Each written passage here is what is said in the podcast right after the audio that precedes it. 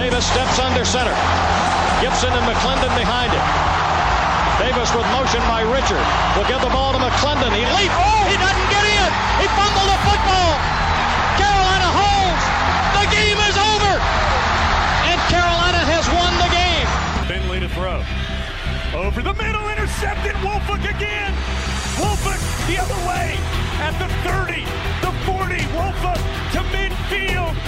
Miles Wolford with the pick. The heels on the doorstep of an enormous victory. Left side of the line. Hood standing to Williams' right. Williams gonna throw. One on one. Davis has it. Touchdown. Carolina wins. Carolina is the Coastal Division champion. Bernard fields it at the 26. Heading to the far side.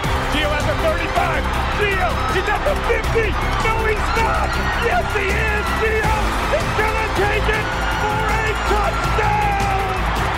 Are you kidding me? Connor Barth for the possible win. Snap, spot, kick away, high enough, long enough.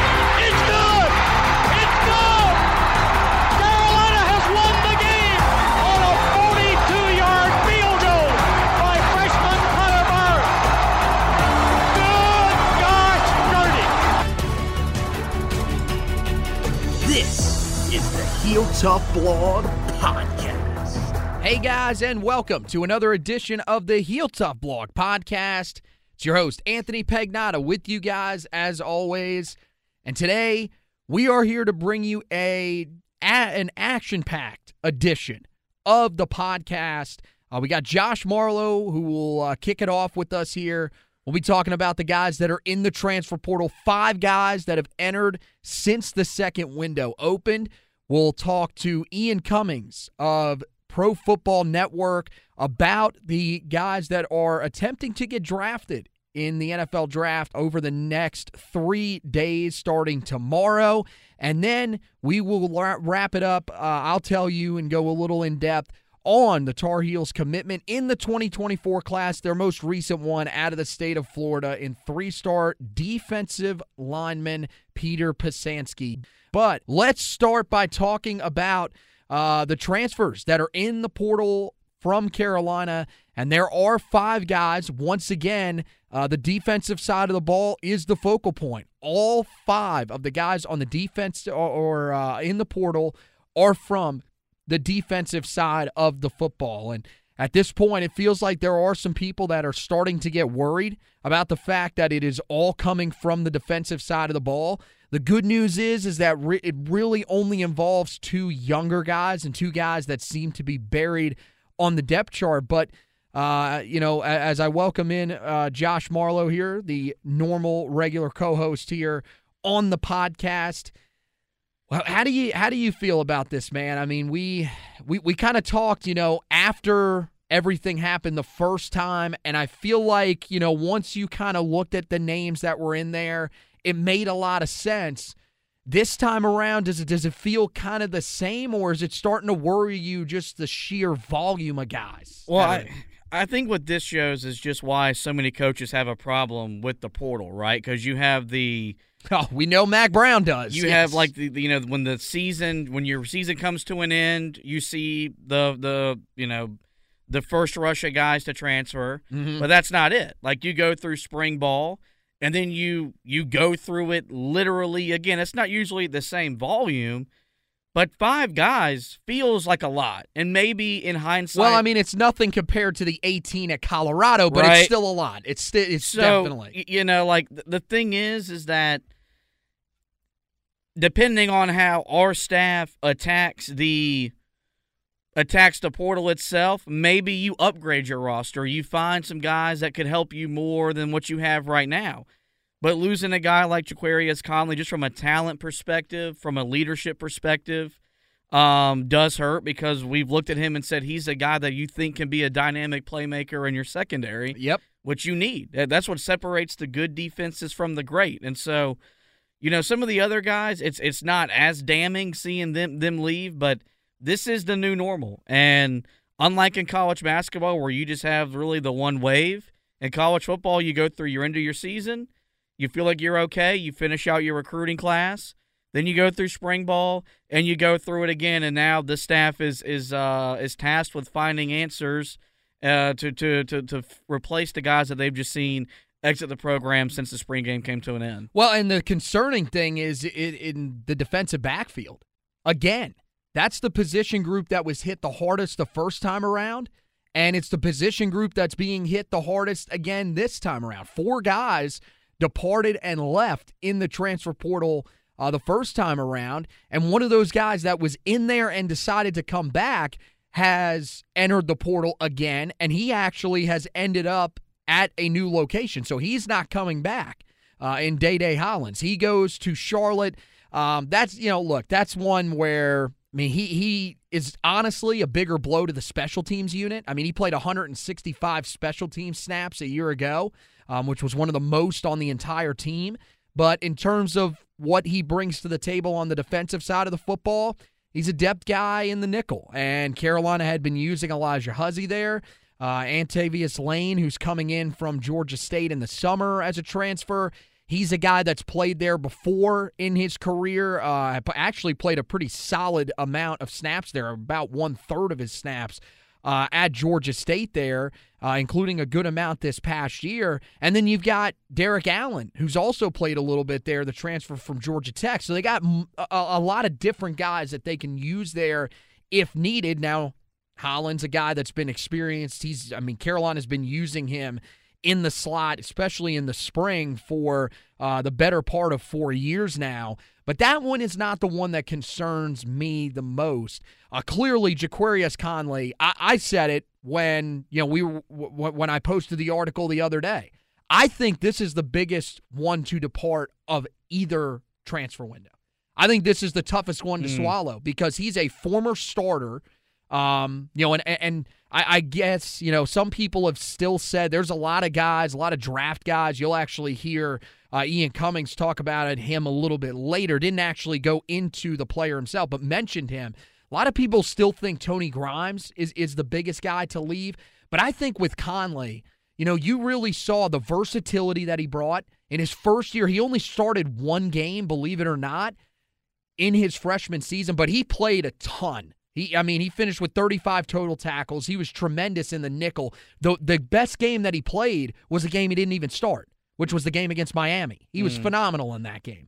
Um, and then they move him to safety to start the 2021 season, and I thought he looked really good. He for you know forced two interceptions early in the season. I mean, yeah, again, still some inconsistencies, but he was also a sophomore playing that position at the college level for the first time. And then, you know, he suffers the injury, which, by the way, I mean, how frustrating is that now looking back on it? He gets injured on a kick return against Wofford. Why the hell was he even in the game there at that point? And, and, and maybe this doesn't play as big a role into that decision to transfer it's got to show a lack of trust and faith with the coach staff and putting you in the best position because well, it's I will, Wofford. I There's will no say reason. This, the special teams coach at the time is no longer with the program. And I think that may have been a big part as to why yeah, but he I mean, was not with the team. But it's a it's a it's a fair point. It's a fair point. That, that that's a direct reflection of coaching malpractice. Like as important as he was as he is, he gets injured, and look a how, game where Sam Howell didn't start, by the way, Yeah. because he was hurt. They So- were valuing him, but other guys on the team, eh, we were throwing them out there in situations where we didn't need them. You know, it, it, and, and I think he's a bigger he's a bigger loss than Tony Grimes because Yes. he's, not, he's not the headache Tony Grimes was. Like, let's just go ahead and say what it was. With his his family, he, he was becoming a headache because they they had he has a father that's very open minded, and there's nothing wrong with that when it be, until it becomes a distraction. And when your son regressed the way that your son regressed from his freshman season to last year, you're not going to play as much, and you're going to see other guys out there. And so, um, it's it, it, it's really it just really puts that secondary in an even tougher spot than they already were. Where we were coming out of the spring saying it doesn't like they found many answers to the many questions that exist in in that backfield. Yeah, I mean, look with with, with Grimes, I, I mean, he he was definitely out of the corners that you had. He was probably your best corner a year ago that played uh, a significant amount of reps. And by significant, I'm saying like 400, 500. Because eventually later in the year, you saw some promising things from Marcus Allen. Um, the thing with him was just inconsistency. Um, uh, the the I, I get it. You can't, you know, it, it happens. I, I thought one thing that rubbed me the wrong way was the punch thrown in the game against Notre Dame on Noah Taylor. That was that was just yeah sh- yeah showed more fight in that instance than they did on the actual football I mean, it's it, it was just an odd moment. I mean, Noah Taylor was a dude. I don't know. I, I I thought Noah Taylor brought a good amount to the table, especially leadership wise. I thought he played hard. Um, and and that was that was just that was just weird. It just felt like you know the the vibe was always a little off there with him. And look, it's not all his fault. We've said it, and, and I don't really think most of it is his fault. I think the development from this staff, and primarily Dre Bly, was terrible. And that's the reason why Dre Bly is no longer here. He's now in the NFL, which is, you know, something. And I'm uh, here's the thing again, wishing him the best. But that was the thing with Tony Grimes, where with Conley, it felt like with Conley, it was just about getting him back at full speed. Once he's back at full speed, I think he would be fine. And look, he, he didn't come out and burn it up in spring practice. I mean, he wasn't a guy that was being talked about over and over again. Gene Chizik was asked about him in one of his pressers, and he said, look, he's he's still basically a new guy because he didn't really get to do much last year. So he's trying to fit into this new system. But my thing is, is I I think if you look at all of the guys in that safety room, when they are at their best, if you're basing it just on pure upside, is he not the best player of the guys that were in that room? I mean, yes. I like Will Hardy. Trust me, I like Will Hardy. But I feel like Conley, we we saw just how dynamic of a player he could be in those first two years. And now you've got to find a way to try to replace that. Yep. So now the you know the question in the defensive backfield is is where do they you know where do they go from here? Now the good news is Don Chapman, who entered the transfer portal after six days, he's removed his name from the transfer portal. Now you wonder, does Ja'Qurious Conley's transfer have something to do with that? Probably. I mean, Conley transfers on Monday. Then Don Chapman removes his name yesterday he's now probably the guy that you would think, at least of the returning guys, he's the guy that very clearly has the best chance to push uh, the other the, the guys that we think are going to be the starters, the incumbents from late last year in Hardy and Giovanni Biggers. But I, I look, I mean, I think him coming back is is helpful. Um, but I, I, I will tell you this: if there's other guys, if there's younger guys, they have two true freshmen that are coming in in the summer. Um, they have you know the transfers in in, in Allen and Lane. If either one of those guys shows more than him, you can't be afraid to let them pass him over on the depth chart because I think we've kind of seen what Don Chapman is. He's a guy that won't get you killed, but he's not a game changer. Yeah, no, I think best case scenario, he's a good depth piece. He's yes, a good guy yes, to, to exactly. have in there play on a rotational basis or, or, or something like that. If you're asking him to start and play seven, eight hundred plus snaps, probably not going to be very good news. And this shouldn't be a move that hinders Carolina from going into the portal to find other safeties and, and, and other players at that position. Because I feel like you can find upgrades. And maybe I'm wrong, but we've seen Don Chapman. I like Don Chapman a lot when he played as a true freshman. He did a lot of really nice things for that defense. But it, it, hasn't really grown and it hasn't really developed really since then. So um, if, if, he's a guy that comes off the bench and, and plays to keep other guys fresh, I, I, think that that's a boost. His experience should should should also be pretty helpful if you're going to have two freshmen like you talked about. Maybe factor into whether it's the starting lineup or the rotation back there at safety, and and, and so um, it's not really it's not really a win. It's not really a loss. You just get another name on the depth chart, and you know, as I said, this this should not this should not stop them from looking in the portal to find upgrades over Don Chapman.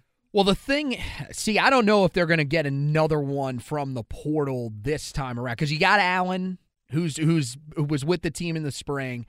The big one is is Antavious Lane coming over from Georgia State because he had, I mean, he forced 10 interceptions in 3 years there. So he's he's going to play at some point. I think to be honest, out of out of the guys in that room right now, um, the biggest threat to those starters is Lane. I, I I would be stunned if he's not a starter. I think it's there's a good chance it's him, and and probably Will Hardy. Although Giovanni Biggers is a guy that's experienced, so I don't know. I I think that's a position I I feel pretty confident at in terms of just the number of bodies in the room, in terms of the the guys that are in there. I mean, look, if there's a game changer at the safety spot that is in the portal. I don't, as of right now, see one of those. I think that it's it's worth maybe taking a flyer on, but I think they're probably pretty set there. Now, what about the edge rusher position? This is where two guys, you know, that were buried on the depth chart. They also entered the portal. Gabe Stevens, Bryson Jennings. Um, I think the one here that's more significant uh, is Bryson Jennings. I mean, I think, you know, Gabe Stevens, he was starting to put on the weight that he needed. I mean, he came in from high school uh, just a little over 200 pounds, very thin frame, uh, but he was up to 220. Uh, they were going to use him a little bit at that jack position. That's still, you know, a little bit light for. Uh, that spot, but he was a guy that was not only going to be able to rush the passer, but have the ability to drop back into coverage. But he was kind of buried behind some of the younger guys that were making impacts. Tyler Thompson, the four star true freshman, uh, as well as Jabron Harvey, who flashed in the spring game. Um, so th- with that, it makes sense why he entered the portal. And then with Bryson Jennings, I mean, he was buried behind a, a bevy of guys. Now the concerning part with him is he's only a redshirt. Fr- he was a redshirt freshman. He redshirted last year. And that's a room that's relatively old at that power end spot where he is going to play. Do you have concern with the edge rusher spot in terms of depth? Because I'm not really, I'm not really overly concerned about the depth at that at those positions. No, because if you want to go add depth, you can find better guys than those guys are in the portal. I mean, Bryson Jennings was a high end three, almost a four star coming out of high school. So I think, yeah, that's the one that Yeah. you're you're you're not you're you're you I feel like you, you can would have been able to find high end three stars in the transfer portal, and if you can't, you probably got bigger issues. So, um, you know, Gabe Stevens was a guy that you know. I think we knew from the moment he got on campus it was going to be hard for him to make an impact. He had a ton of injury issues too early. just trying to get his body to a to a, a, a, playing weight that he can make an impact at this level. So y- y- you know, I, I'm not I'm not really as concerned because if they need to go find more guys, I think you can find them. You can find them in the portal because, as you mentioned, there there's experience and stuff up front now to where. I mean, that's why there's so much pressure on Tim Cross to get that unit working and, and playing at a high level. Because you've had dudes here, you've got talent up front. Now you now you need production, and Yep. so um, you know depth is always going to be a concern. But that's why the portal does exist for you to go and, and find those guys if you need them. So today, no, I'm not concerned. So probably in October, when everyone's hurt and we have no pass rush, then I'll be like, yeah, probably we probably we probably should have done something to keep those guys around. Well, see, here's the thing about these two moves. I don't think this is really concerning this season. I think the the bigger question is does this concern you more down the line? I s- still say no because you got Daniel Anderson who's coming in as an edge rusher in this class. You could still start offering more guys in the recruiting class if you feel like you still need that added depth. Um, you know, look, Bryson Jennings was a guy that had a lot of upside. Uh, that's that's the one that that I'm I'm that that hurts a little bit more out of the two. But the other thing with him too that I found interesting is he he, he was weighing in at 245 and they had him playing power end. Like a lot of the guys that are playing that spot are more in the 260, mm. 265, even bigger than that. Now, look, that doesn't mean he can't put the weight on. Bo Atkinson did it this year, and now he's at that power end spot. But that's the other thing. You're talking about Bo Atkinson being a guy that's in that room for Carolina. Jacoby Cowan is still there. Um, you know, a guy that I think it, it upside probably seems a little bit limited at this point, but still a nice rotational piece. And then you're talking about the the big guns. Um, Des Evans, who at this point, I mean, has to break out. This is it. This is his final shot at it, anyways. This has to pretty much be. I mean, this has to be him breaking out. But there's a legitimate chance that he won't even start there because you got Jahvaree Ritzie. Now, figuring out where exactly he's going to be is important, but I feel like, you know, they'll use him a pretty good amount at that power end spot.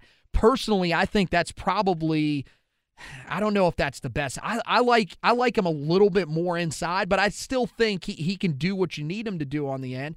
And then you've got Tomari Fox, who's back in the rotation as well, who will be very similar to Ritzie and how they use him. They can line him up e- at either that three technique defensive tackle spot or at that power end spot. So, I, I yeah, I'm not really that concerned about it for this season. Moving forward, eh, mildly more so with the with that power end spot.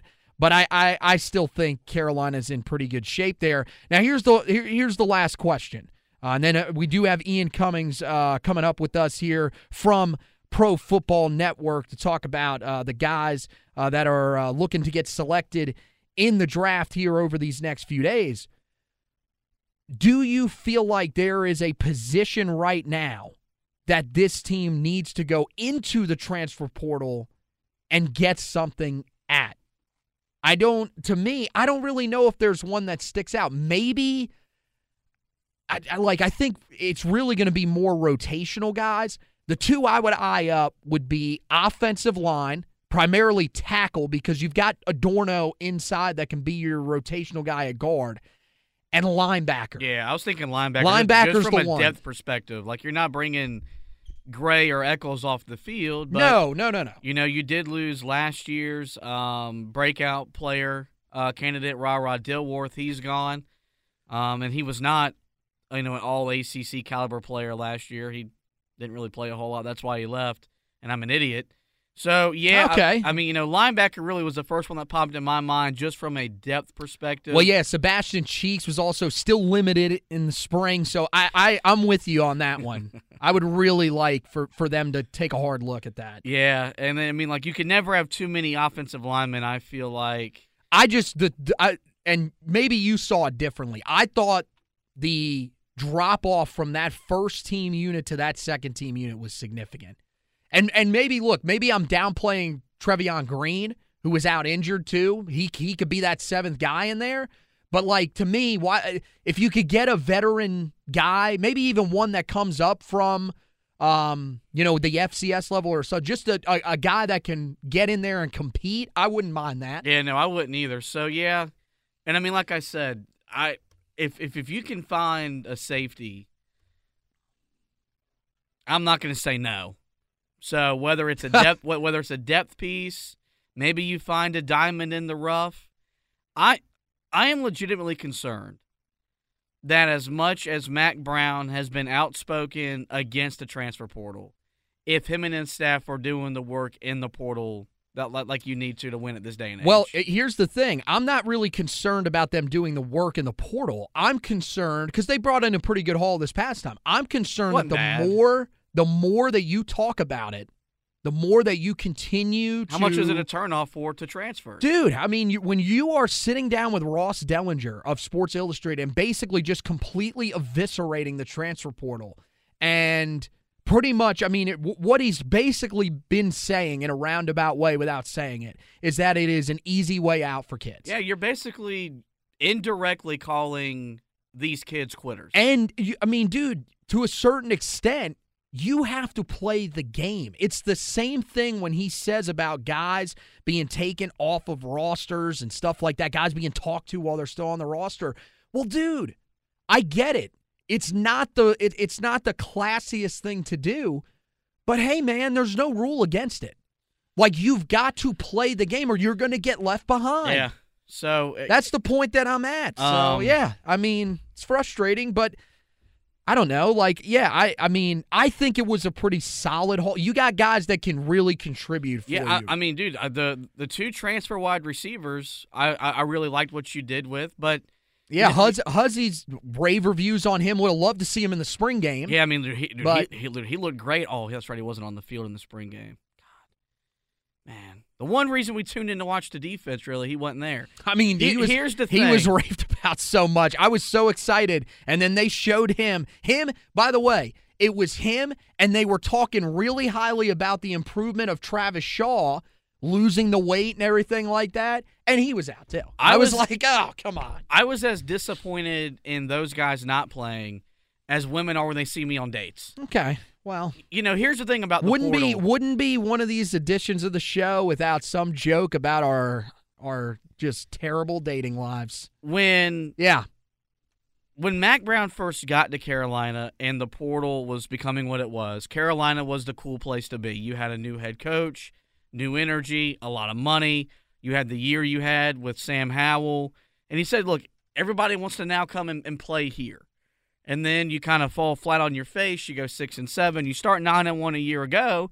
And we were sitting here saying, look, when the season ended, you would think with a guy like Drake Maye, who's going to be a Heisman contender, a first round NFL draft pick, it would be easy to go get the type of guys that you A want, B mm-hmm. need to get here, and then you have your head coach just kind of eviscerate the whole process of the portal. So it, it's it's it's tricky to navigate. He's got to understand in this day and age, if you're not willing to go that route at Carolina, look, you can be when when Bama, Ohio State, Georgia are being in the portal. There's no reason for Carolina not to be. We've seen Dabo be really stubborn at Clemson about not going in the portal. it's not working out great. And you know, he just went ten and three or eleven and three and won a conference title, and everyone said they had a bad year. So there's no excuse. Get in the portal, get the work done, and find the guys that can help you win. That way, when we're talking at the end of the year, we're not talking about wasting Drake Maye. Well, and here's the other thing about this is they're really the the thing you have to wonder about with a lot of the guys. Look, Carolina still is a cool place to play for guys on the offensive side of the ball. Like the two receivers that they've landed, they've landed because hey, this is this is they want to play with Drake.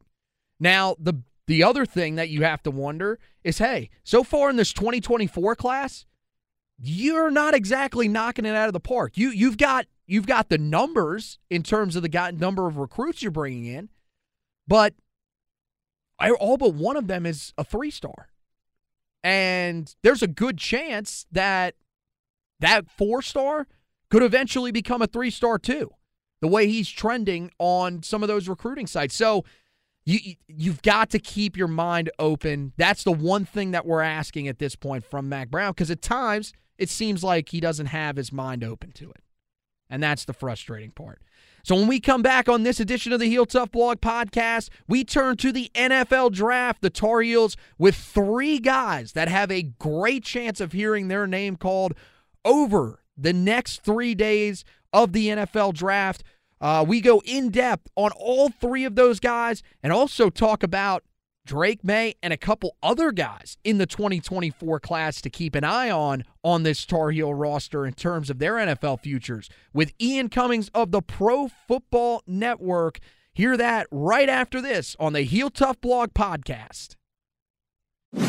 There are plenty of ways to find out everything that you need to know about Tar Heel football and basketball. Just go to Facebook, search at Heel Tough Blog, and find the Heel Tough Blog Facebook page and like it. When you do, everything the articles, the podcast, all in one central location on your timeline. Not a big Facebook user? Head over to Twitter at Heel Tough Blog on Twitter. Make sure you give it a follow, and you can follow the personal pages of our talents here at the Heel Tough Blog at HTB Anthony for Anthony Pagnotta, myself at HTB underscore Josh for Josh Marlowe, and at Hack Zubbard 2 for our recruiting analyst, Zach Hubbard.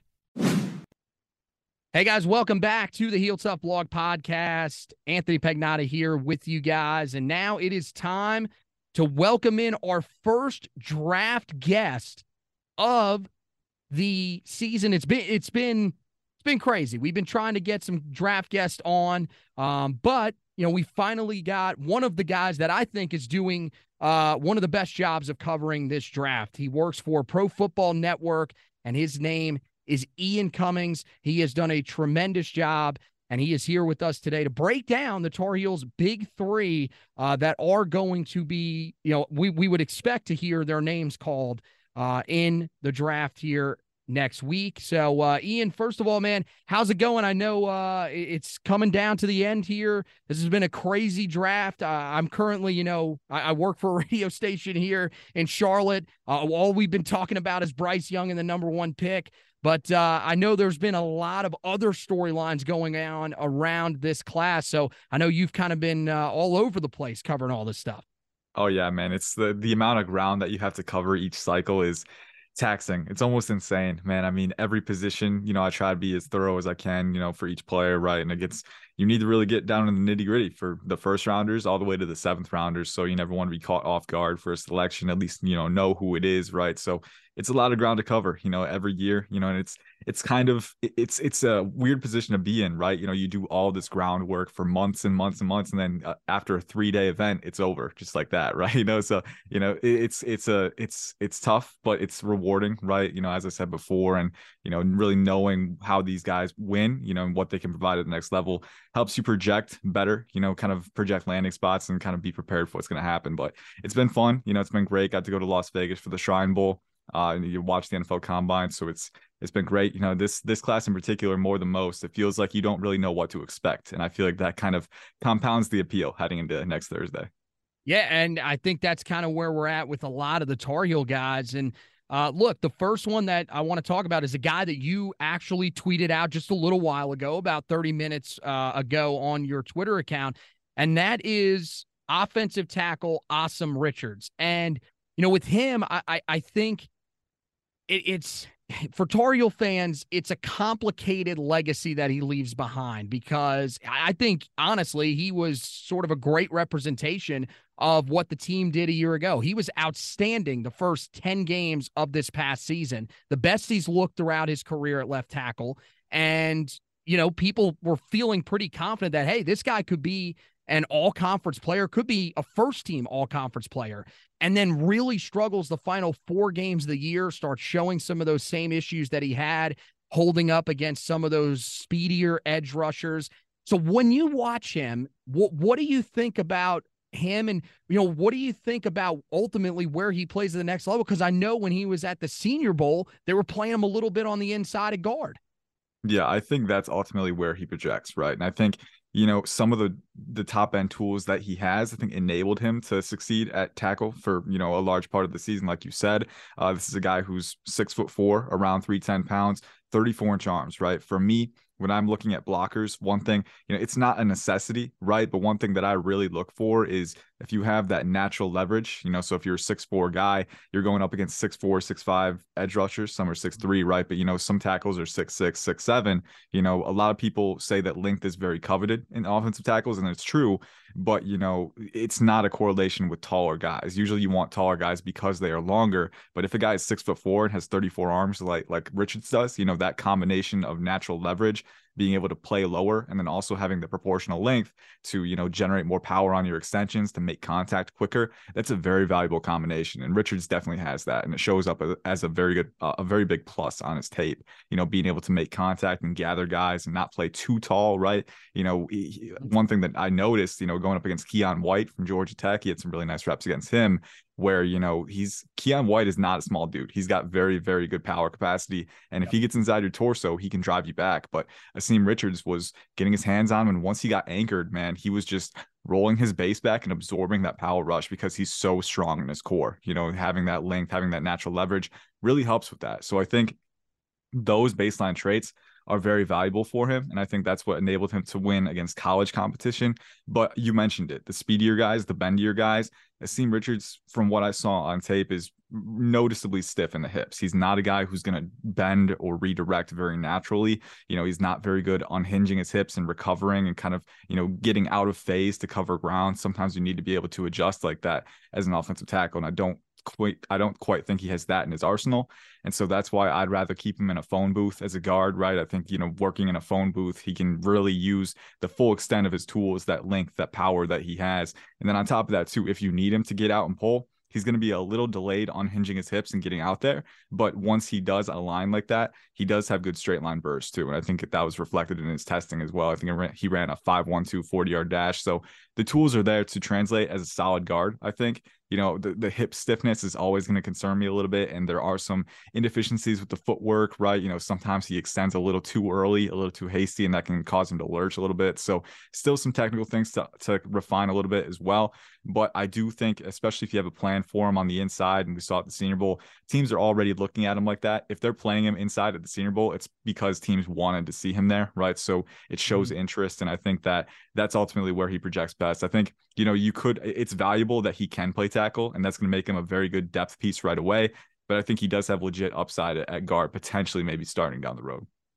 Yeah, eh, where do you see him? You know, in terms of his stock, I, guy that I think, you know, when you the things that you said right there, he kind of reminds me of in terms of the versatility and everything like that, is a guy we just saw come out of Carolina last year in Joshua Ezeudu. Do you think he could be one of those guys where he's probably a day three guy, but maybe if someone falls in love with him, he sneaks into the back of day two? I think that could be a possibility. Yeah, I think Ezeudu was a little bit better athlete. I, I think mm-hmm. Richards is for me, he's more of a day three guy, but I could easily see a team if they really like the the profile that he has, taking him late day two because he does have that versatility, that implied versatility anyway. And then again, the natural leverage, the proportional length. And another thing on his tape is that if he does have the leverage advantage on you, and if you give up that leverage, he will finish you. You know, he's physical. You know, we saw against Keion White again, you know, there were reps where, you know, if White gave himself up and went a little too low, Richards buried him in the dirt, you know, piled on top of him. So he's one of those guys who is going to finish, you know, he's going to drive through those running run blocks down the field and keep his legs churning. And you'd like to see that from guys too. So I think that physical aspect as well could win win teams over. I would probably wait until day three to take him because mm-hmm. I value mobility a little bit more in tackles, and he's not a liability there. But the hip stiffness for for me is a little bit of a concern. You know, even at guard, you know, needing to recover and kind of adjust your posi- positioning, you know, having that hip stiffness can be a hindrance for that. But I think on early day three, you know, is where he'll start to get heavy consideration if he's still there. But he is a guy where you know, kind of like Ezeudu, you know, he does have the upside, enough upside in the right role we could see him sneak into day two. You know, I look at the uh, a few teams that need interior blockers. The Bills need some guys who can be physical, right? Again, having that proportional length and that physicality is a is a very good thing. So I, I could see that. it really depends on what teams' preferences are, but especially in this in this class, right? You're looking at O'Cyrus Torrence and Steve Avila as the top guards, but even even they're not super high on my board, right? And I think we're expecting them to go earlier than you know they should, right? Round two, maybe round one, but you know, after they go, there's kind of a void in this guard class. And I think a player like Richards could fill that in and potentially go earlier than expected. Well, let's stick with the guys that are projected to go in day three. And let's talk about Antoine Green. You know, he's kind of a mysterious one because eh, there's there's you know inconsistent tape on him because he's been hurt so much. But I thought this past year he really started to show why he's a guy that could potentially be drafted. What do you think about him as a prospect? I know he showed out a little bit, um, you know, out, out there at the Shrine Bowl, but what what what did you think of him ultimately? Yeah, he's another fun one on day three, I think, especially if you value tools in a wide receiver, right? This guy's got tools to mold for sure. Uh, I think he's around six foot two, around 200 pounds, had over 32 inch arms again. So really good length, really good catch radius. And I think you know, one of the best ways that he was used at North Carolina was kind of as that vertical threat, right? He has the long strider explosiveness, the long strider mold to accelerate very quickly upfield and generate separation. And then once he is downfield, you know, he tracks the ball very well. We've seen him, you know, kind of guided in very easily while maintaining his positioning downfield. But at the Shrine Bowl, I distinctly remember uh, it was day three. We were inside for that practice, and uh, he had a rep against Kei'Trel Clark from Louisville uh, at corner, who Kei'Trel Clark had a dominant week. I mean, he was one of the best players at the Shrine Bowl. And uh, Antoine Green, he uh, displaced him early on the line with a split release, got upfield with his with his explosiveness, but then he used a wicked double move, you know, kind of chopping his feet, using stride variations to get Clark to pause and bite, and he got Clark to bite, and then he exploded into the end zone, got separation, stacked him, and extended beyond his frame, made a phenomenal hands catch, and got both feet in bounds in the corner of the end zone. So reps like that, you know, where he puts that all together right? The release to separate early on, the explosiveness to stack and the speed, right? But then also the body control, the coordination, and then using his length to high point that ball and get it well where at a place where that corner can't challenge it and contest it. You know, those are great things to see from him. You know, I think I want to see him expand his route tree at the next level. One reason why he is a day three guy for me, you know, he was mainly used as a vertical threat in North Carolina. You know, you do see him, he does show the lateral twitch, I think, necessary to separate on quick slants and other, you know, short and intermediate route concepts. But by and large a vertical guy, but he does have a role within that because he's shown that he can stack, he can use spatial manipulation, uh, and then converting at the catch point as well. Another very valuable trait, obviously, for a wide receiver. All the work you do before the catch, none of it matters if you don't bring the ball in. And so he's shown that he can do that too. I'm a big fan of the tools, right? Again, probably day three, but explosive long strider with that length, that catch radius uh, and he's shown he can vary his strides and to separate. Right, that's a that's something that I'm willing to bank on. So you know, I'm very intrigued to see where he goes and how he's used because the tools are there. Well, let's talk about the guy that everybody around Tar Heel football wants to talk about in this class, and that's Josh Downs. Um, you know, he's part of a, a group of smaller wide receivers in a class that is is interesting to me because I've heard there are some people that absolutely love guys in this class. We were joking about this today uh, with the guys here in Charlotte. They said, look, you know, Steve Smith, he loves pretty much every wide receiver in this class. I've heard other people tell me as it's sort of drug on here that this wide receiver class is really weak because you've got a, a bunch of really small guys. But you know, when I when I think of Josh Downs, I just think of a guy that finds ways to get open, that catches just about nearly everything, that does a lot of things after the catch. You know, w- what do you think about him? Is is he a prospect that can really have an effect early and and often in his career at the NFL level? I think he is. I'm a big fan of Josh Downs. Uh, he's my wide receiver three, no, four. Yeah, wide receiver four. I got Quentin Johnston, Jackson Smith and Jigba, Cedric Tillman, and then Josh Downs is my fourth guy. I and can't be Zay, mad at that. Zay Flowers is my fifth. Yeah. So, you know, he's in that top five. And that's not, that's not, uh, you know, that's not something to be disappointed about. You know, even in this wide receiver class, there is talent. You know, I just think it's there there's fewer guarantees right we're so used to right. being able to say this guy is going to be an 1000 yard guy right off the bat right we're so used to having that confidence right you don't quite have that confidence for some guys this year but the talent is still there and i'm a big fan of josh downs i think uh, one thing that I look at for receivers, I try to run them through what I call the three level threat framework. Can you separate before the catch? Can you make a play at the catch point? And can you create after the catch? You know, the three levels of wide receiver play.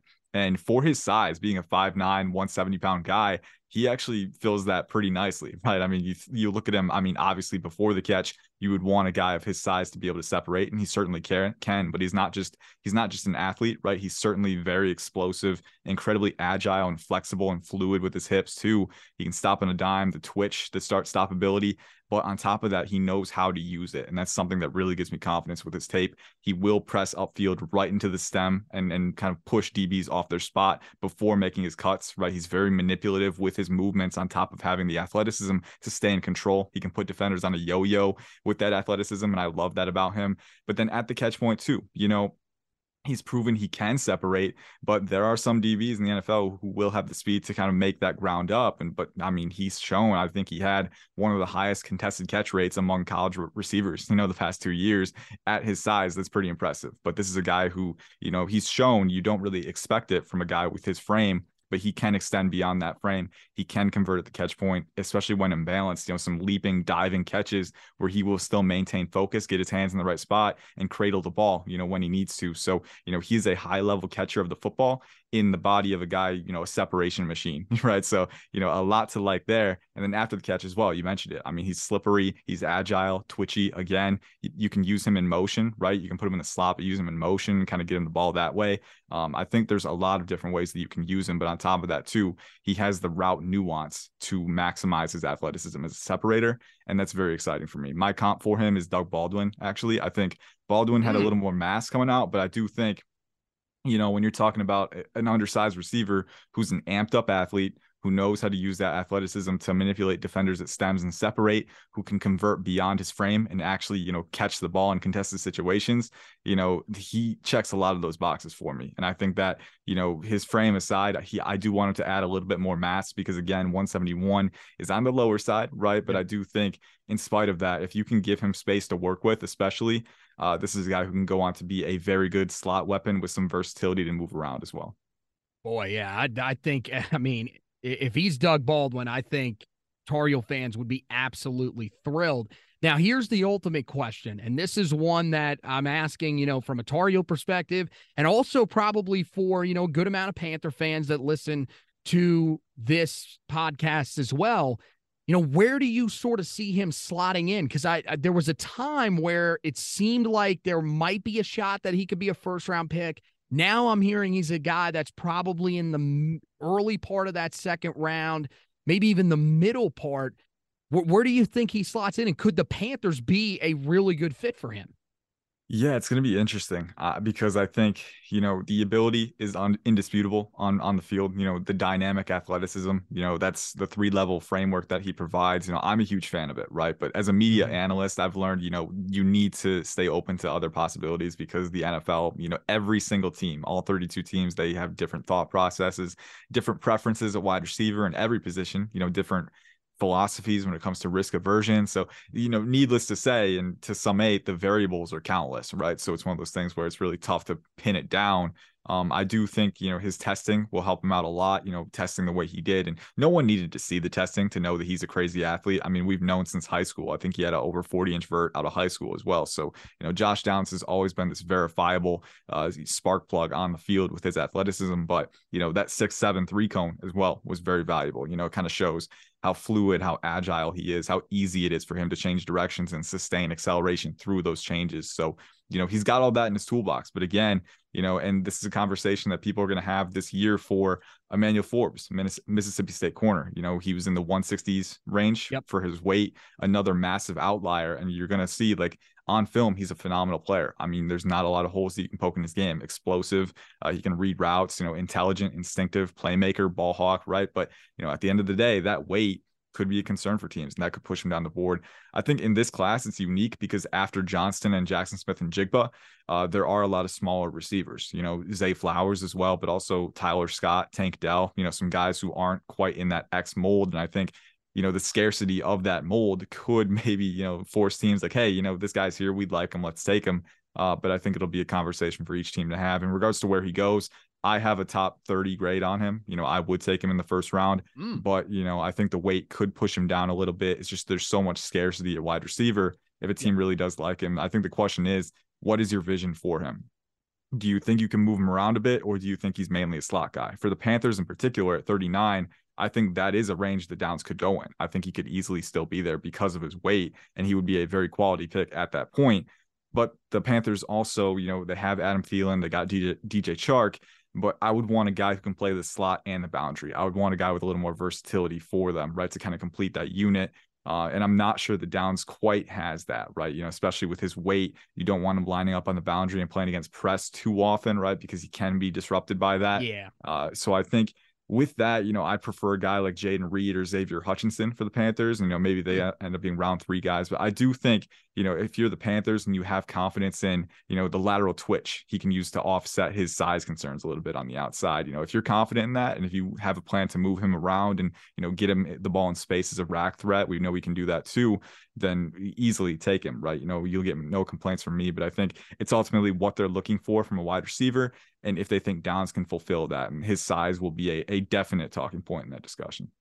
Yeah, I mean, I think it was probably something that the Tar Heels had to sort of balance in its time in Chapel Hill because they did say last offseason they wanted to use him a little bit more on the outside.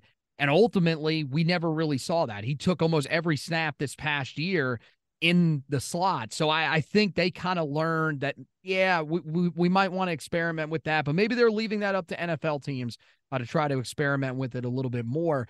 Well, you know, speaking of guys that are on the current team here, uh, Ian, I think w- we've got to talk about Drake Maye. I know it's already looking forward to next year, and you're probably like, man, let's just worry about this year. But he, he wowed the scouts at the pro day for the Tar Heels. He was the guy out there throwing to Josh Downs and Antoine Green.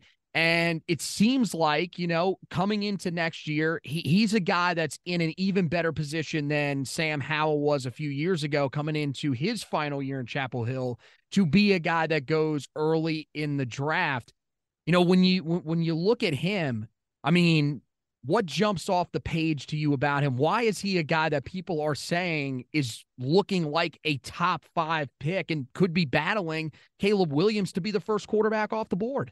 Yeah, for sure. You know, I think the first thing, obviously, you know, the thing that separates any QB as a round one guy as opposed to a day two or day three is the physical talent. I mean, you need to have the physical talent that teams want to invest in, you know, and say this is a guy who, you know, he can't, he won't just be our CEO, our franchise CEO. He has the talent to take us to the next level and beat a guy like Patrick Mahomes or Josh Allen in the playoffs if we end up facing them, right? Because the modern NFL is all about weaponry, right? And maximizing your weapons. And ultimately, you need guys with talent to do that, right? And Drake Maye has it. I mean, this is a guy who, you know, listed at 6'4, 220. Uh, I think he could be another guy that we end up looking at, looking at later in the cycle and saying, like, this guy's actually a legit athlete. Like, I think he doesn't get enough credit for that sometimes. But, you know, he's he's another guy who's a very energized mover, uh, very impressive foot speed for his size. He's not lumbering at all. He can recover. He can, you know, change directions. He can evade rushers in the pocket and extend plays, right? And work off script and off platform.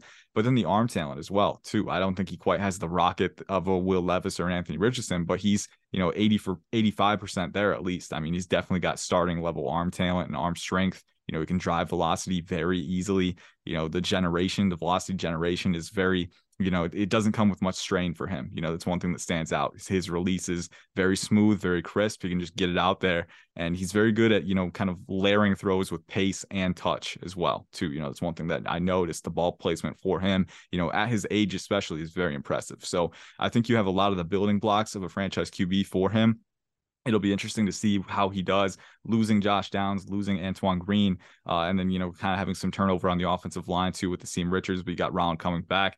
Um, but I do think, you know, another year it's going to be interesting to see because he has the tools, I think, to stay in that conversation and not just stay in that conversation, but definitely be in that top three overall pick discussion, you know, especially with the quarterback tax at the top of the board. Can he challenge Caleb Williams? You know, I, at this point, I think Williams himself may be overrated a little bit at this point, but that's not, you know, slight to Williams. That's just saying, you know, we're already, some people are already calling him a generational prospect. And I think it's, it's too early to call anyone that, right? You know, he, he does yeah. have some work to, to do in the pocket, you know, and these are guys that you know they haven't been exposed to that enhanced level of scrutiny yet because it's not their cycle yet. Next season yep. you know we know they're talented but next season we're going to really start getting into the the details of like oh how does he anticipate? How does he process coverage the reaction speed the pocket management right? So you know all those things we're reserving for until we have a, a, a much more recent you know a much more up to date sample size to go off of.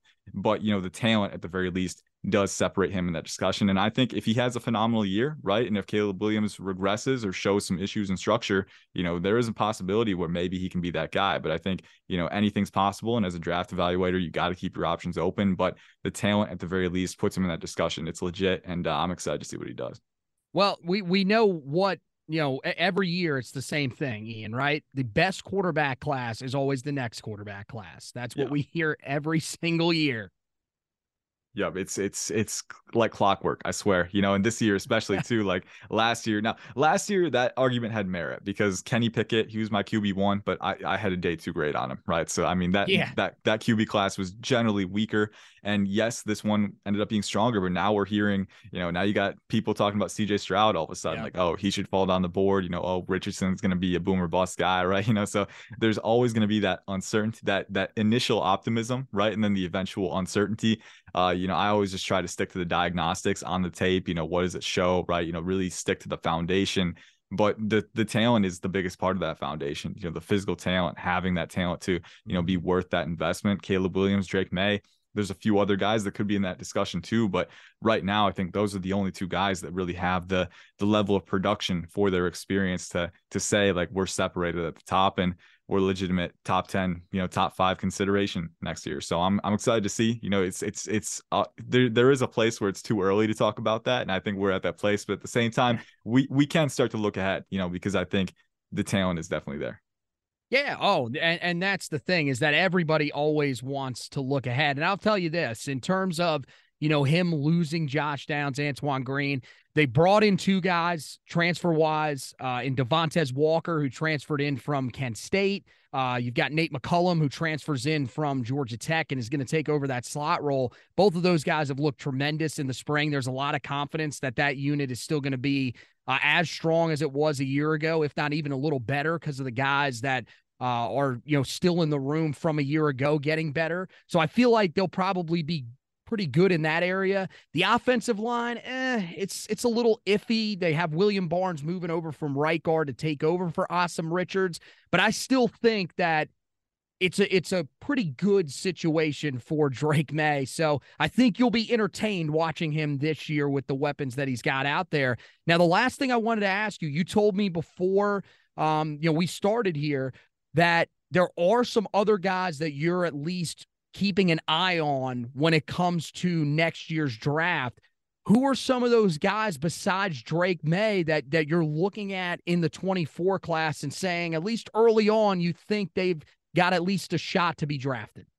Yeah, you know, there's a few that come to mind. Bryson Nesbit at tight end is the one that was the first one that kind of stood out to me. I mean, he was very productive last year. I got to pull up his stats here, but I remember I remember watching him on tape a little bit when I was watching Downs and and uh and Green. And I was saying, yeah, you know, this guy's got some tools. I mean, 6'5, 230, you know, a lean athlete for his size, but he ended up getting 35 catches for 507 and four TDs. So, you know, as a in your second year, that's impressive production. And that's, you know, especially with Downs and Green leaving, there may be a void. They got transfers coming in, but hey, there may be a void for him to say, like, hey, let's up it a little bit. You know, let's take it up a notch, right? So, and then on the other side, another very productive player, Cedric Gray at linebacker, you know, is one that I'm looking forward to seeing. I think next year's linebacker class in particular, you know, it's it, it looks pretty wide open right now. I think it's going to be deeper than this year's class, but still very unsettled. And there's guys that could rise up the board if they have the uh, another similar year. So I, I need to get into his tape a little bit more, but I remember his size profile, his production profile really standing out to me. So I'm, I'm excited to see. And I wanted to see Tony Grimes again, man. I was I was big on him this cycle. He ended up transferring to Texas A&M, but I was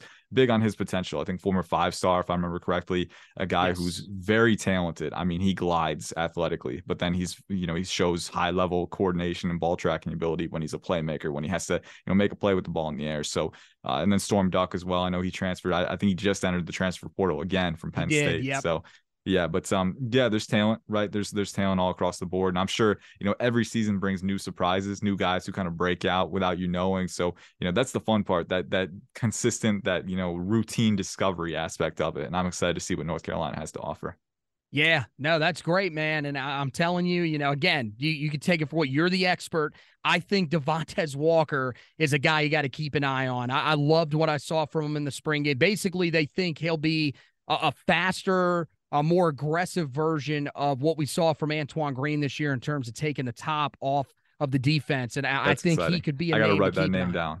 For yes, sure. definitely, definitely. So, uh, hey, yeah, uh, pr- but uh, hey, we we appreciate you taking out some time, Ian. I know uh, it is busy, busy this time of year, but uh, really appreciate you stopping by with us, man. Uh, make sure you guys head over, check out his content on Pro Football Network com. You can also follow Ian on Twitter at IC underscore draft. Uh, but uh, yeah, buddy, I, I, seriously, you have done a tremendous job. I've been keeping up with all the stuff that you have been, uh, you know, sending out here, getting everyone prepared for the draft, and uh, I think you know you you've done about as good of a job as anybody that I have seen in recent years of covering this draft. So thanks so much for for doing that this year, and uh, we really appreciate you taking out some time to talk to us uh, on the you know as well. Yes, sir. Yes, sir. And you know, it's it's just you know, it's the work, man. It's the grind. It's what we sign up for. But you know, being thorough is what you have to do to get as many answers as you can about these prospects. And hey, the next cycle will bring plenty more excitement. So anytime you want to have me on again, you know, in the preseason next year to talk about Drake Drake Maye, what North Carolina has to offer, hit me up. I'm always down. All right, I will definitely take you up on that offer. Uh, appreciate you again, buddy, and uh, enjoy the draft. Yes, sir. Thank you. So we want to thank Ian Cummings for stopping by with us. Uh, tremendous job. He has done all draft season getting everybody ready for the NFL draft and really appreciate him taking some time out of there uh, to talk to us about the guys that are hoping to hear their names called uh, during the draft. They do, uh, Carolina does have, of course, Noah Taylor as well as Ray Vohasek, who are also trying to make it uh, to the NFL level, but both of those guys more than likely looking at undrafted situations. So now let's turn to the recruiting side of things. So we've touched on the current Tar Heels or former guys. Uh, that have moved on in the transfer portal. We've touched on the former guys that are trying to get to the next level. Well, now let's talk about the next wave of guys And one guy that joined that group, the 2024 class, just la- uh, just the other day, in Peter Pesansky, the three-star defensive lineman from the state of Florida, a Jesuit high school in Tampa, Florida, to be specific. And he chooses Carolina over his other finalists, uh, Oklahoma. This is a big get for Carolina, at least, you know, in terms of who they had to beat out and, and in terms of really what this class has been to this point. Um, he is the third highest rated prospect in this class, despite being ranked number 557 overall in the 24/7 Sports composite rankings.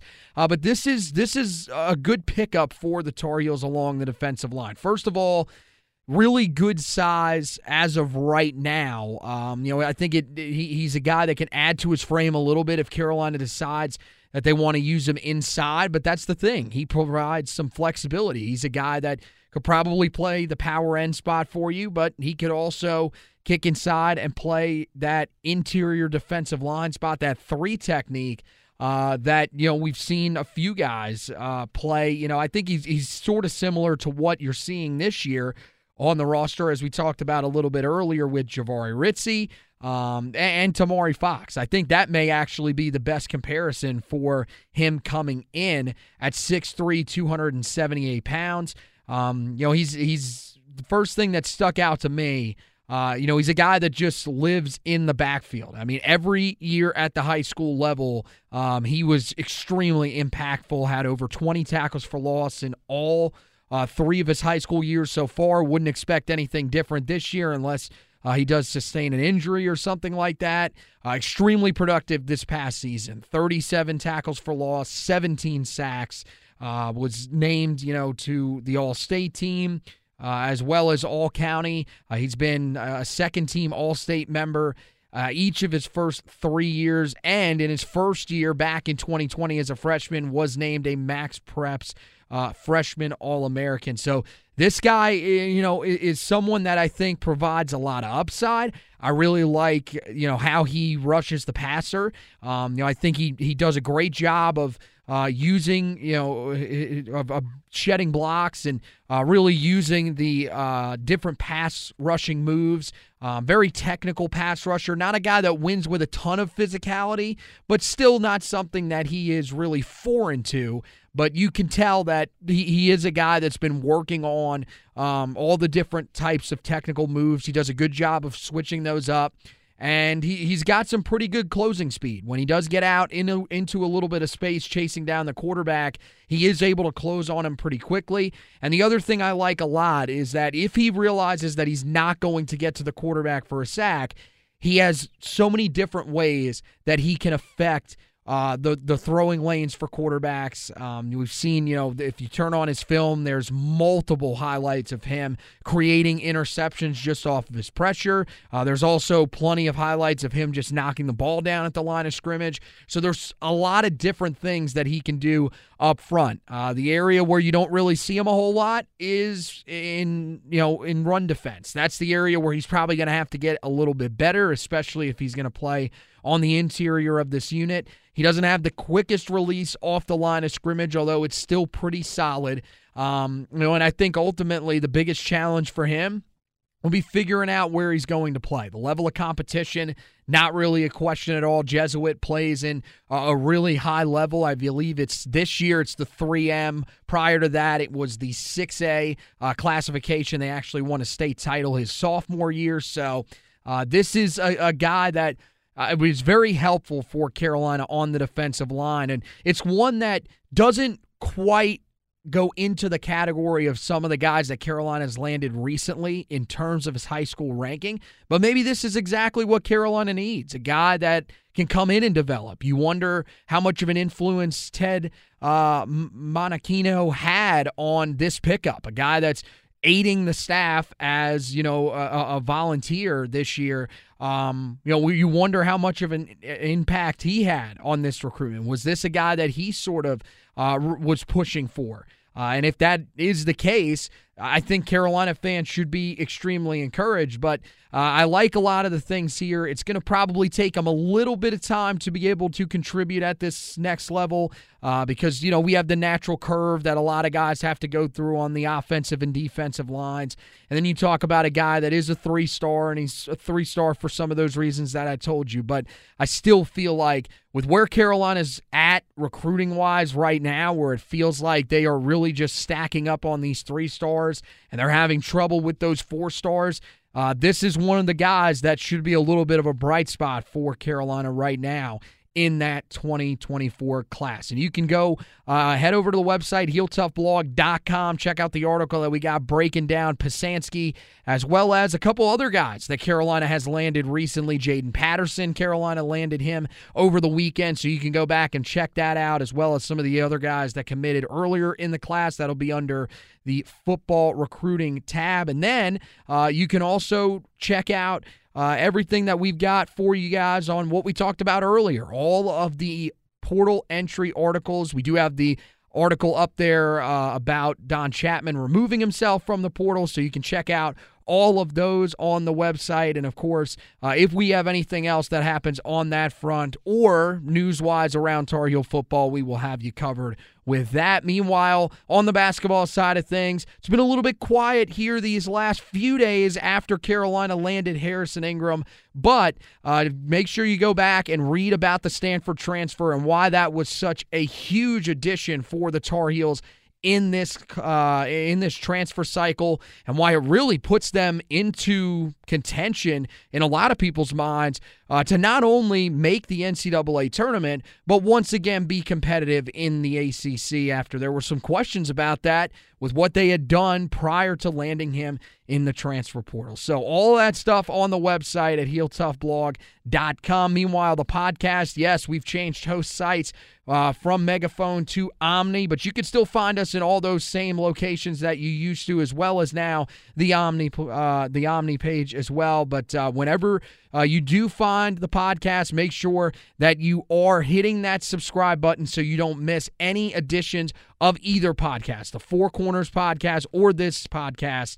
Uh, and again, Apple Pod, uh, Apple Podcast, Google, Spotify, all those great spots have the podcast for you. Uh, so that wraps it up for this edition of the podcast. Want to thank Josh for hosting with me. Want to thank you guys for listening. And as always, go Tar Heels.